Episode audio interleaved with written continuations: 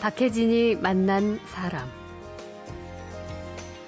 성호 사설로 유명한 성호 이익 선생은 천문과 지리, 수학과 의학에 정통한 조선 후기 대학자였죠. 그리고 당시로서는 아주 드물게 80이 넘은 나이까지 장수했습니다. 10살 때까지 전혀 공부를 할 수 없을 정도로 몸이 허약했습니다. 예. 그렇지만 이분이 왜 건강해졌느냐? 이분이 남인 출신이었기 때문에, 그래서 벼슬살이를 하지 않았기 때문에 벼슬살이에서 오는 스트레스를 받지 않은 것도 도움이 됐겠지만, 가장 중요했던 것은 이분이 직접 농사를 짓고, 공부도 하면서 농사를 짓고 잡곡밥에다가 나물밥을 먹고 이렇게 적게 먹는 것을 미덕으로 삼았던 분입니다. 조선시대 평균 수명은 40살이 채 안 됐다고 하죠. 하지만 그때도 총기와 건강을 유지하며 오래 살았던 분들은 있었습니다. 그리고 그들이 장수를 했던 이유도 반드시 있었는데, 예를 들어 추사 김정희 선생의 비결은 녹차였습니다. 추사 선생에게는 체질에 맞았다는 얘기가 되겠죠. 특히 추사 선생 유배를 갔지 않습니까? 유배지에서 마음이 어떻겠습니까? 그냥 답답하고 그냥 울분이 올라오겠죠. 이 열을 녹차가 싹 씻어 내려줬다. 이렇게 보시면 되겠습니다. 그래서 원래 녹차는 열이 좀 있으면서 좀 살이 찐 비만한 체질에 어울리는 겁니다. 그래서 성인병 예방에 도움이 되는 겁니다. 대변, 소변도 잘 나오게 해주고, 콜레스테롤도 떨어뜨려주고, 혈압도 내려주게 됩니다. 우리가 잘 알고 있는 조선시대 선비들, 그들의 학문이나 업적이 아니라 건강과 장수의 비결은 많이 들어보지 못했는데요. 잠시 후에 그 이야기를 나눠보겠습니다.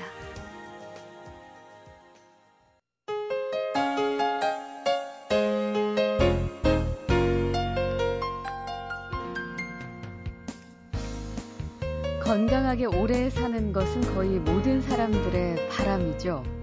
그래서 몸에 좋다는, 혹은 노화를 방지한다는 음식과 건강법이 정말 수도 없이 쏟아지지만, 또 이런 게 너무 많아서 오히려 혼란스럽기도 합니다. 게다가 요즘은 의학도 함께 발달해서 인위적인 방법으로 수명을 연장해주는 수단까지 많다는 것도 정말 진짜 장수법을 가늠하기 힘든 이유가 되죠.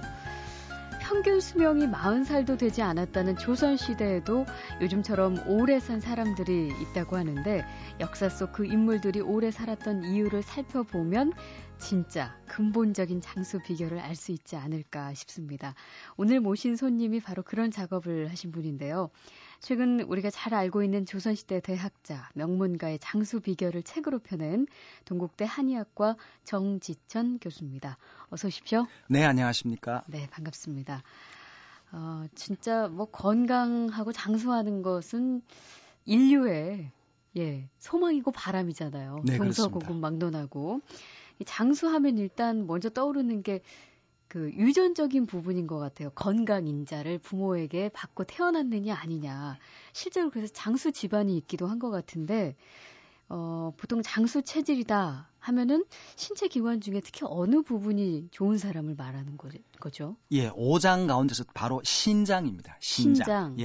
우리가 태어날 때 부모로부터 물려받는 것을 선천 품부라고 하는데요. 유전인자도 바로 여기에 포함된다고 보시면 됩니다. 이 선천품부란 것은 건강장수의 가장 기본적인 조건인데요.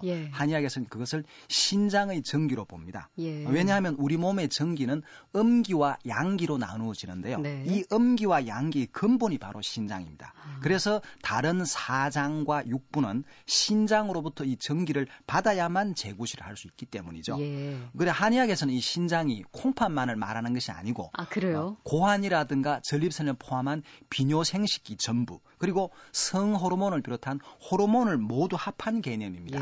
서양의학에서 호르몬이라는 것이 우리 몸의 구석구석 모든 생리작용에 관여하고 있거든요. 그와 마찬가지로 신장, 우리 몸의 여러 곳에 영향을 미칩니다. 그래서 한의학에서는 신장을 선천의 근본이다, 이렇게 얘기를 합니다. 그리고 우리 몸 가운데 말이죠, 뇌라든가 허리라든가 뼈라든가 이빨, 귀, 머리카락, 이런 것들이 신장의 전기를 직접 받는 곳입니다. 우리 흔히 뼈대 집안이라는 말을 쓰죠. 바로 신장이 튼튼한 경우가 뼈대가 튼튼합니다. 그러니까 흔히 쓰는 말로 뼈대 집안 하는 거는 신장이 튼튼하니까, 뼈도 튼튼하니까 그렇게 불려지기도 했다는 얘기가 됩니다. 그렇지만 이런 얘기도 있습니다. 그렇다면은 선천적으로 부모에게 튼튼한 것을 물려받지 못했으면 오래 살지 못하느냐? 꼭 그런 것은 아닙니다. 예를 들어보면요. 우리가 잘 아는 백사 이항복 스님 같은 경우에는 예. 아버지가 58살에 낳은 넷째 아들입니다.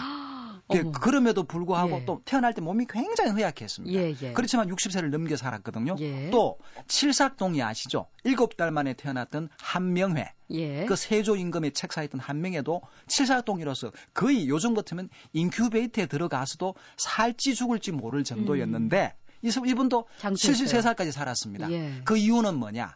양생법, 요즘 말하면 웰빙 건강법을 잘 실천했기 때문이다. 아. 거꾸로 말한다면은 비록 부모로부터 좋은 인자를 물려받았다고 하더라도 양생법을 실천하지 못하고서 마음대로 술, 담배를 막 한다거나 예. 스트레스를 많이 받는다거나 뭐 찬바람이나 건조한 기후, 습기 같은 나쁜 기운을 막 받아들인다거나 또 운동을 게을리한다거나 한다면은 아무리 좋은 그런 선천분부를 타고났다 하더라도 네. 질병이 생기고 성기능이 떨어지고 몸이 쇠약해져서 예. 일찍 죽을 수밖에 없습니다. 예.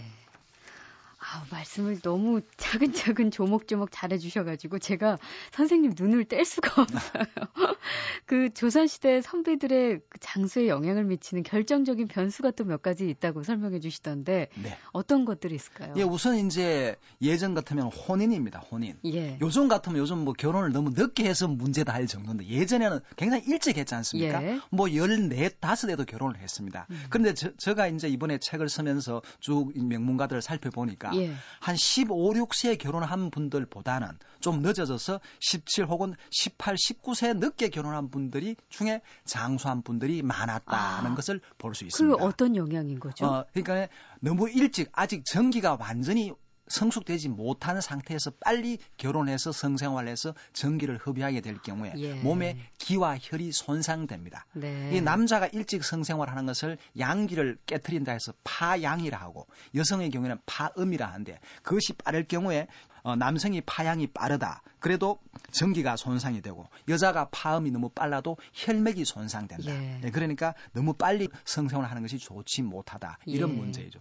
다만 그래서 본다면은 뭐 이 기회에 말씀드릴 것 같으면 가장 적절한 결혼 연령이 언제냐 하는 것이 되겠죠. 예, 여성의 여쭤보려고 했습니다. 여성의 경우에는 한 21살에서 28살, 예. 남자의 경우에는 24살에서 32살. 그때가 가장 좋은 연령입니다. 예. 저는 한참 못 미쳐서 네. 한참 지나서 결혼을 한 셈이군요. 그렇게 따지면. 네. 그다음에 또 두 번째로는 또 성생활입니다. 예. 왜냐하면 요즘은 성생활이 너무 빈도가 적어서 문제이죠. 적은 것도 굉장히 문제가 됩니다. 네. 그렇지만 과거에는 다른 놀이 문화가 별로 없었기 때문에 일찍 결혼을 하고 또 성생활에 많이 몰두를 했습니다. 예. 예를 들어 뭐 정실 부인 이외에 첩도 여러 명 둘 수 있었고 또 지방에 내려가더라도 관계가 있었기 때문에 마음만 먹으면 얼마든지 성생활을 했는데 그것을 만회해서 탈이라는 경우가 많았습니다. 네. 그래서 다산 정약용 선생 같은 경우에도 성생활이 과도한 것을 염려하고 그것을 예. 책에서 많이 강조하기도 했는데요. 예. 과거에는 성생활이 과도한 것이 문제였다. 그렇지만 요즘 오히려 이제 성생활 하지 못하는 것이 오히려 문제가 되겠죠. 이것이 예. 예전과 지금의 차이입니다. 그렇습니까? 자, 박혜진이 만난 사람.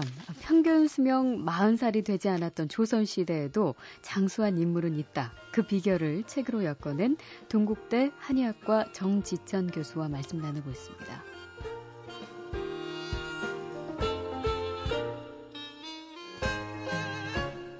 박혜진이 만난 사람.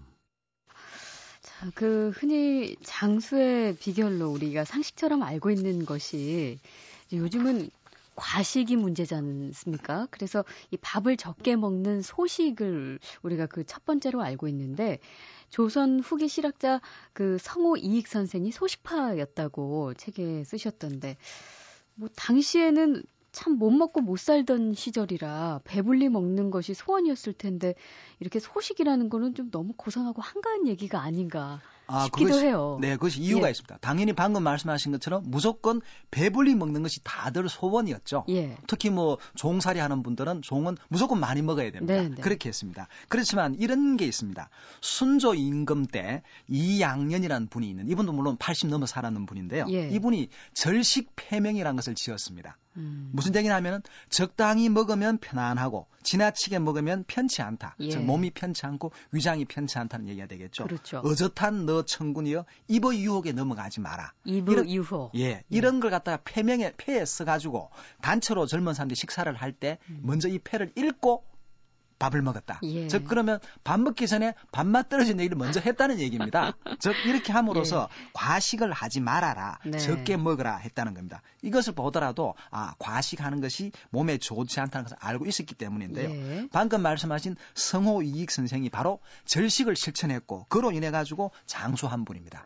83살까지 살았는데요. 원래 이분은 몸이 굉장히 허약하게 타고난 분입니다. 예. 이 부친께서 저 북쪽으로 귀양을 가서 54살 늦게 얻은 막내 아들이었습니다. 아, 예. 몸이 얼마나 허약했냐 하면은 10살 때까지 전혀 공부를 할 수 없을 정도로 몸이 허약했습니다. 예. 그렇지만 나중에 아주 박학다식한 분이었는데요. 그래서 몸이 허약했습니다. 그렇지만 이분이 왜 건강해졌느냐. 이분이 남인 출신이었기 때문에 과거를 일찍 포기를 했습니다. 예. 그래서 벼슬살이를 하지 않았기 때문에 벼슬살이에서 오는 스트레스를 받지 않은 것도 예. 도움이 됐겠지만 가장 중요했던 것은 이분이 직접 농사를 짓고 공부도 하면서 농사를 짓고 잡곡밥에다가 나물밥을 먹고 이렇게 했던 검소하게 생활했던 겁니다. 예. 특히 음식을 적게 먹는 것을 미덕으로 삼았던 분입니다. 그런데 이분이 보면 과연 그럼 이분이 그냥 가난해서 그렇게 적게 먹느냐 그것은 아닙니다. 예. 왜냐 이분이 방금 박학다식하다고 말씀드렸죠. 네네. 그런데 이분이 또 의학에도 능통한 거의 유명한 의사 수준입니다. 아, 그러니까 이분이 의사였으니까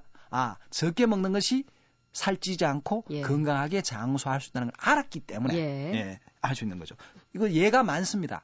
조정의 중신들 가운데서도 네. 청빈하게 검소하게 살았던 분들 중에 오래 산 분이 굉장히 많습니다. 예. 청백리라고 들어보셨죠? 예. 예, 아주 검소한 대신들. 이분들 중에 예를 들어 황희정성 같은 분들 아주 검소했지 않습니까? 네. 90세까지 살았습니다. 맹사성 같은 분도 79세. 뭐 청음 김상은 같은 분도 83세 예. 뭐라든가 뭐 그런 식으로 그 외에도 뭐 퇴계라든가 다산 같은 분들도 적게 먹어서 장수한 분입니다. 예. 뒤에 나오는 영조 임금 같은 분도 소식하는 것도 장수 비길에 들어갑니다. 반면에 우리가 잘 아는 세종대왕 아시죠? 네네. 이분이 어떻게 돌아가시냐면 54살에 그것도 당뇨병을 비롯한 수많은 병에 시달리다가 고생 끝에 돌아가셨습니다. 그런데 이분은 아주 체구가 둥퉁하신 분이고 예. 과식을 하셨고 특히 고기를 좋아했습니다. 예, 예. 그러다 보니까 병에 시달렸지 않습니까? 그러니까 얼마나 소식하는 것이 건강에 좋으냐를 쉽게 알 수 있죠. 이 소식이 좋다는 거는 사실 예전에도 좀 그래도 이렇게 알려진 사실이었을 것 같긴 한데 왜 사극 같은 저희 그 드라마 보면은 옛날 밥그릇 정말 크잖아요. 그리고 네. 실제로 우리 민족이 그 대식 민족이라 할 만큼 굉장히 밥을 많이 먹은 민족으로 유명한데 실제로 그 외 조선이 동부가 그 삼국 가운데 가장 밥을 많이 먹었다는 그런 기록도 있다면서요. 네, 그렇습니다. 그래서 예. 뭐 옛날에 사우디아라비아를 우리가 대식국이라 했는데 실제로 예. 동북아에서는 조선이 대식국이었습니다. 우리나라 사람은 홍대용이라는 분이 청나라에 갔더니 예. 청나라 사람들이 밥그릇은 우리 찻잔만 하더라. 아, 그 일본 사람들은 한 끼에 살 2줌밖에 먹지 않더라. 이런 얘기까지 있습니다. 특히 임진왜란 때 말이죠. 예. 일본이 우리나라로 쳐들어왔지 않습니까? 보급로가 굉장히 길었죠. 네. 그런데도 굉장히 오래 버텼습니다. 우리 상상을 초월할 정도로. 그 이유가 뭐냐? 일본 군사가 하루에 먹는 양식이 조선 군사가 하루에 먹는 양식의 3분의 1도 채 되지 않더라는 얘기입니다. 예. 예, 그래서 우리가 정말 많이 먹어서 문제였다는 거죠. 네.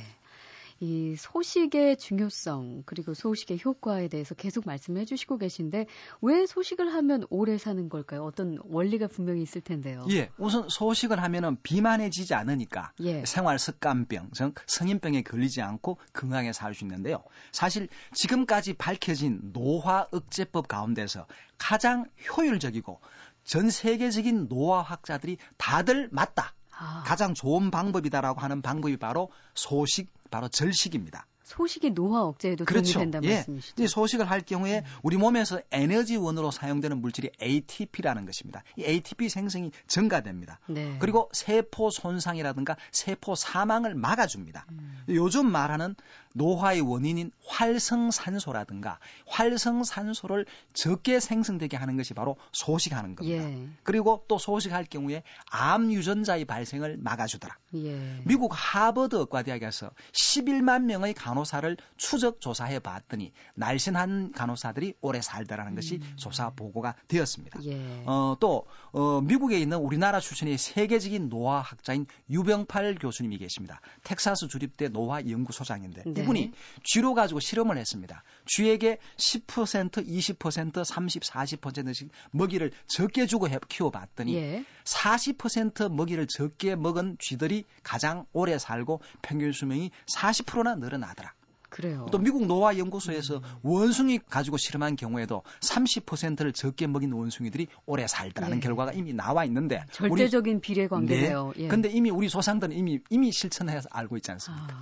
근데 이제 얘기를 듣다 보면 무조건 조금 먹을 수는 없을 것이고 왜 그러다가 정말 영양 부족 사태가 벌어질 수도 있으니까 소식하는 분들도 이것만큼은 반드시 그러니까 필수 요소라고 할까요? 그런 음식들이 있을 것 같은데. 예. 바로 성호 이익 선생께서 친척들을 모아가 만든 모임이 있습니다. 예. 삼두회입니다. 삼두회. 이 두자가 무슨 두자냐? 콩두자입니다. 콩으로 만든 세 가지 음식을 많이 먹자는 얘기인데요. 예. 콩죽, 콩장, 콩나물입니다. 예. 이유는 뭘까요? 그냥 그 잡곡밥을 주로 먹고 나물을 먹었지 않습니까? 그렇죠. 또 육식이 굉장히 귀했지 않습니까? 그러니까 단백질이 부족해집니다. 네. 단백질 보충을 위해서 콩을 많이 먹으라고 한 얘기인데요. 실제로 콩이 장수식품입니다. 예. 세계 3대 장수촌의 하나인 남미 에콰도르의 빌카밤바 마을이라는 데가 있습니다. 이 마을의 장수 요인이 크게 세 가지가 있는데요. 예. 미네랄이 풍부한 빌카밤바 강물을 늘 마신다는 네. 것, 또 90세가 되더라도 노동을 열심히 한다는 것과 또 한 가지가 콩이 주식입니다. 그래서 바로 콩이 장수식품이고 각종 아미노산이 많이 들어있고 예. 여러 가지 영양물질이 많이 들어있습니다. 특히 여성분들은 귀담아 들으셔야 됩니다. 이 콩에 보면은 이소플라본이라는 물질이 들어있는데 이것이 예. 바로 여성 호르몬과 유사한 물질이기 때문에 갱년기 여성들에게는 아주 중요한 것이죠. 콩도 왜 색깔마다 다 네. 종류가 달라서 뭐 그 색깔에 맞는 콩에 따라서 또 어떤 그 영양분이랄까요? 그런 게 다 다를 텐데 조선시대 왕들은 검은 콩을 거의 뭐 보양식으로 여기고 먹을 정도였다고. 네. 예. 그 이유가 있습니다. 왜요? 바로 검은색이 아까 처음 말씀드린 선천의 근본, 신장의 색입니다. 그래서 그렇습니다. 신장이 튼튼해져서 호르몬이 강해지고 성기능이 강해지기 위해서는 검은색 음식을 먹었는데 예. 콩도 역시 검은 콩을 먹었다는 얘기죠. 그렇습니다. 참 이제 뭐 21세기에 와서는 무슨 뭐 IMF도 있고요. 또 금융 위기로 뭐 경제 위기가 닥치면서 우리 이제 40대, 50대 중년층 남성들에게 굉장한 스트레스와 또 우울증까지 이 참 심각해져서 건강에 적신호를 켜는 어떤 요인들이 됐잖아요. 이게 그래서 이제 남성들 갱년기 장애로 고생하는 분들 네. 뭐 많아지셨다고 하는데 이 유배 생활을 했던 다산 정약용 선생의 건강법을 보면은 그 남성들의 갱년기 장애를 이기는 그 관련 방법들이 좀 나와 있다는 얘기를 해주셨어요. 네, 그렇습니다. 예. 다산 선생이 말이죠. 한창 왕성하게 활동하고 식견을 펼쳐 나갈 시기, 즉 딱 40살에 이분이 귀향을 갔습니다. 예. 18년 동안 귀향살이를 하게 되는데요. 그렇지만 이 귀향살이는 어떻습니까? 가족과 부인과 떨어져서 혼자 지내야 됩니다. 그렇죠. 바로 이때가 바로 요즘 말로 하면 갱년기 시기, 남성 갱년기. 예. 요즘 기러기 가족이 많지요. 그렇게 되면 바로 갱년기가 오기가 쉽습니다. 우울증도 올 수 있고 또 예. 갱년기가 생기게 되면 남성에서는 전립선 염증이라든가 전립선 비대증이라든가 성기능 장애가 생기기 쉽고 여성들이 갱년기라면은 조기 폐경이라든가 요실금이 생기기 쉽습니다.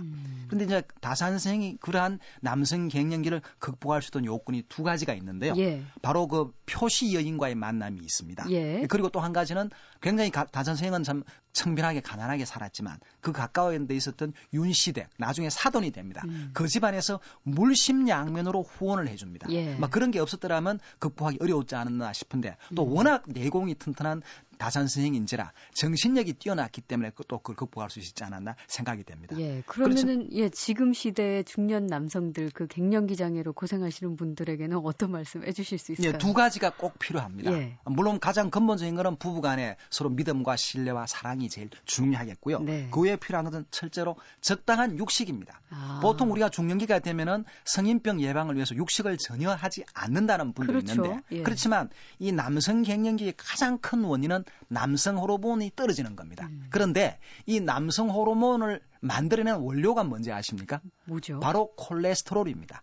아, 그래요? 콜레스테롤입니다. 예. 바로 원료가 콜레스테롤인데 고기를 전혀 먹지 않으면 원료가 없으니까 남성 호르몬이 만들어지질 않습니다. 콜레스테롤이 두려워서 사실은 육식을 피하는 건데. 그렇지만 적절한, 그래서 노화학자들이 보면은 살코기는 적당히 먹으라고 했습니다. 예. 그래서 나이가 들더라도 동물성 단백질을 적당히 섭취하는 것이 남성 갱년기 예방과 치료에 도움이 되는 겁니다. 네. 그리고 또 한 가지는 운동입니다. 예. 꾸준히 하체를 단련하는 운동, 즉 하루에 적어도 한 40분 정도를 꾸준히 걷는 것이 바로 남성 갱년기를 극복하는 중요한 것이 되겠고요. 물론 더 중요한 게 한 가지 있죠. 마음이 편안해야 됩니다. 네. 그것이 가장 중요합니다. 그렇습니다.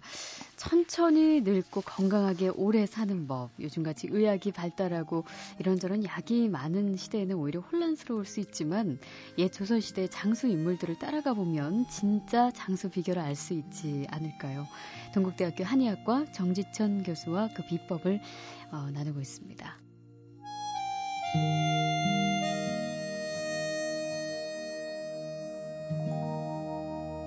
박혜진이 만난 사람. 이 부분은 조금 예상 밖이었는데요. 이 다산 정약용 선생님께서 특히 개고기를 즐겨 드셨다는 부분이 있어서 요즘 뭐 반려동물로 강아지를 많이 키우시는 분들이 계셔서 이 개고기를 보양식으로 먹는 부분에 대해서는 좀 논란이 있긴 하지만 왜 이 얘기가 나왔을까요? 왜 이렇게 즐겨 드셨을까요? 네, 그것은 뭐 꼭 즐겨 먹었다기보다는 이 다산 선생의 형인 정약전이라는 분이 나중에 자산어보, 뭐 현산어보라는 책을 지은 분인데 그분이 흑산도에 유배를 가 있었습니다. 예. 그런데 그분이 늘 물고기만을 잡아먹고 해서 몸이 쇠약해졌다고 하니까 다산이 그 형에게 형님, 이거 개고기를 먹고 몸보신을 하십시오라고 편지를 써서 보냅니다. 네네. 거기에다가 친절하게도 개고기를 요리하는 방법도 적어 보냅니다. 그러면 다산생은 개고기 요리법을 어떻게 알았느냐? 역시 같은 실학자였던 박제가 선생에게 들었던 방법입니다. 그러니까 아마 다산도 개고기 요리법을 알고 있었다는 얘기인데 그 당시에는 이게 귀한 음식이 되기도 했답니다. 바로 정조 임금의 생모였던 해경국 홍씨의 회감년에 오른 음식 가운데 구정, 즉 개고기 구자 찜정자, 개고기 찜이 올랐다는 것이 문헌에 나와 있습니다. 아, 그렇습니다. 추사 김정희 선생 역시 귀양살이를 참 오래 하셨는데 특히 차에 대해 굉장한 조예가 있는 걸로 유명하시죠. 이 부분도 아마 장수와 그 장수 비법과 뭔가 연관성이 있다는 얘기겠죠? 예, 그렇습니다. 바로 이 추사 선생은요. 차의 명인이라고 할 수 있는 초의 선사와 함께 차나무를 심고 참선을 했습니다. 그러니까 얼마나 차를 사랑했을까 이거 알 수가 있는데요. 추사 선생이 말이죠. 귀양을 두 번이나 갔습니다. 55살에 제주도로 가서 8년을 했고 또 심지어 66살에 저 추운 함경도 북청에 가서 1년간 했습니다. 그러고도 71살까지 살았거든요. 그렇다면 얼마나 차가 도움이 되었을까. 평생토록 차를 가까이 하신 분입니다. 그런데 이제 이 차가 말이죠. 서늘한 성질입니다. 녹차가. 그래서 열을 내려주고 가슴이 답답한 것을 풀어주고 마음을 안정시켜주기도 하고 일단 머리로 열이 올라오는 것을 막아주기 때문에 마음을 안정시켜주는데 좋은 약이 되는 것입니다. 아, 그래요. 근데 왜 우리가 녹차에도 카페인이 있다고 해서 요즘에는 많이 피하기도 하잖아요. 커피처럼. 그게 그렇다면은 녹차가 모든 사람에게 다 좋지는 않다는 얘기죠. 예, 그렇습니다. 바로 이 추사 선생에게는 체질에 맞았다는 얘기가 되겠죠. 특히 추사 선생 유배를 갔지 않습니까? 유배지에서 마음이 어떻겠습니까? 그냥 답답하고 그냥 울분이 올라오겠죠. 이 열을 녹차가 싹 씻어 내려줬다. 이렇게 보시면 되겠습니다. 그래서 원래 이 녹차는 열이 좀 있으면서 좀 살이 찐 비만한 체질에 어울리는 겁니다. 그래서 성인병 예방에 도움이 되는 겁니다. 대변, 소변도 잘 나오게 해주고 콜레스테롤도 떨어뜨려주고 혈압도 내려주게 됩니다. 또 술을 많이 마시는 분들에게 주독을 풀어주기도 하고 담배를 피우는 분에게는 니코틴을 해독시켜주는 효과도 있습니다. 그렇지만 몸이 야위고, 즉 몸이 날씬하면서 추위를 타고 몸이 냉한 분에게는 맞지를 않습니다. 그럼 그런 분들은 어떤 차가 좋을까요? 그런 분들에게는 귤피차, 귤껍질차라든가 생강차, 예. 인삼차 이런 차를 마셔야 되겠죠. 그러니까 어떤 음식이든 차라도 무조건 따라할 것이 아니고 예. 자기 체질에 맞는, 몸 상태에 맞는 것을 먹어야 하는 겁니다. 알겠습니다. 선생님은 주로 어떤 차 드세요? 저도 몸이 좀 냉한 편이기 때문에 예. 뭐 인삼차나 생강차를 즐겨 마십니다. 네. 아, 참, 이 장수의 비법이 어떻게 보면은 뭐 여러 가지 우리가 이제 먹는 것들, 식사법하고만 연관이 있을 것도 같지만 사실은 이 외에도 오성이란 별명으로 유명한 백사 이항복 선생의 장수 비결을 보면은 이게 또 유머였다고 그래요. 네, 그렇습니다. 예. 예. 저는 그렇게 생각하고 싶은데요.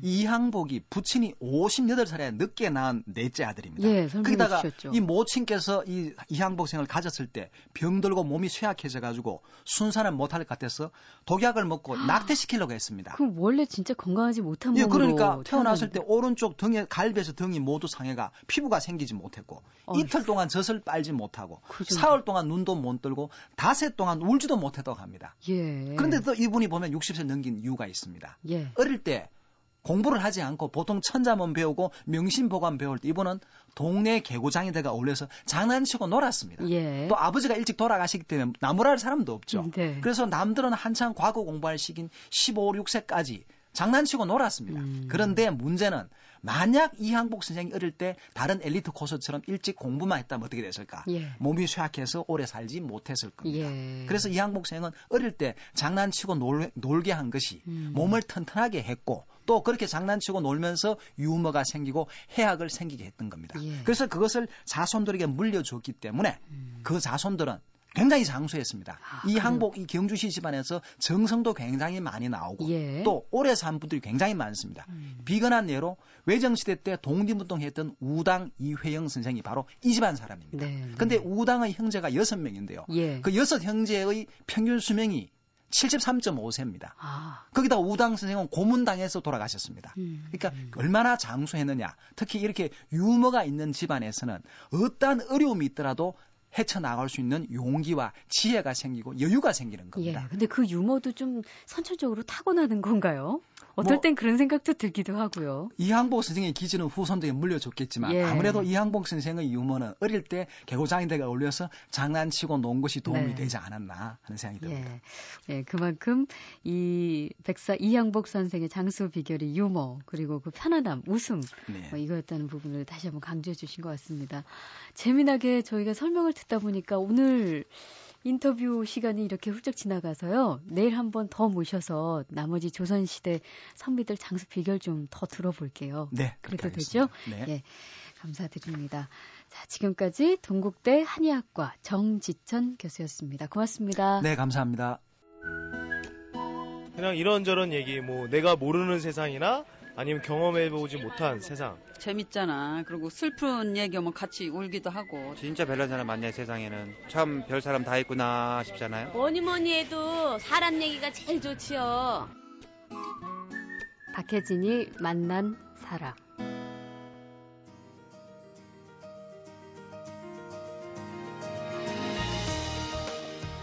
박혜진이 만난 사람. 오늘 순서는 여기서 모두 마치겠습니다. 저는 내일 다시 뵙겠습니다.